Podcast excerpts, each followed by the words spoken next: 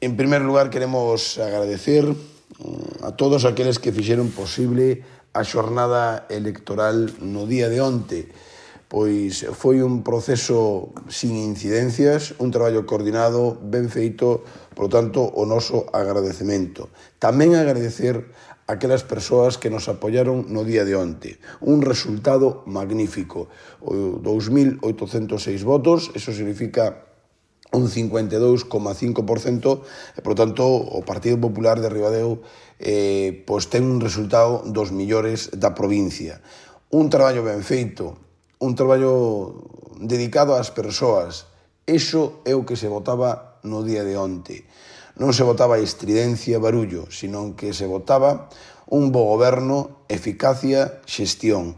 Por lo tanto, nosotros, dende Ribadeo, dende o goberno, dende o partido, vamos a seguir traballando pensando única e exclusivamente en Ribadeo, na xestión, no vou facer.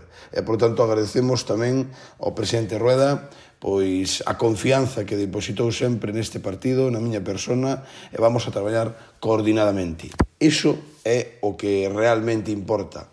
O resto pouco hai que dicir ou destacar. Por lo tanto, nosotros estamos moi satisfeitos do traballo que estamos a facer, vamos a seguir nesta liña de contacto, de xestión e de dedicación por Ribadeo.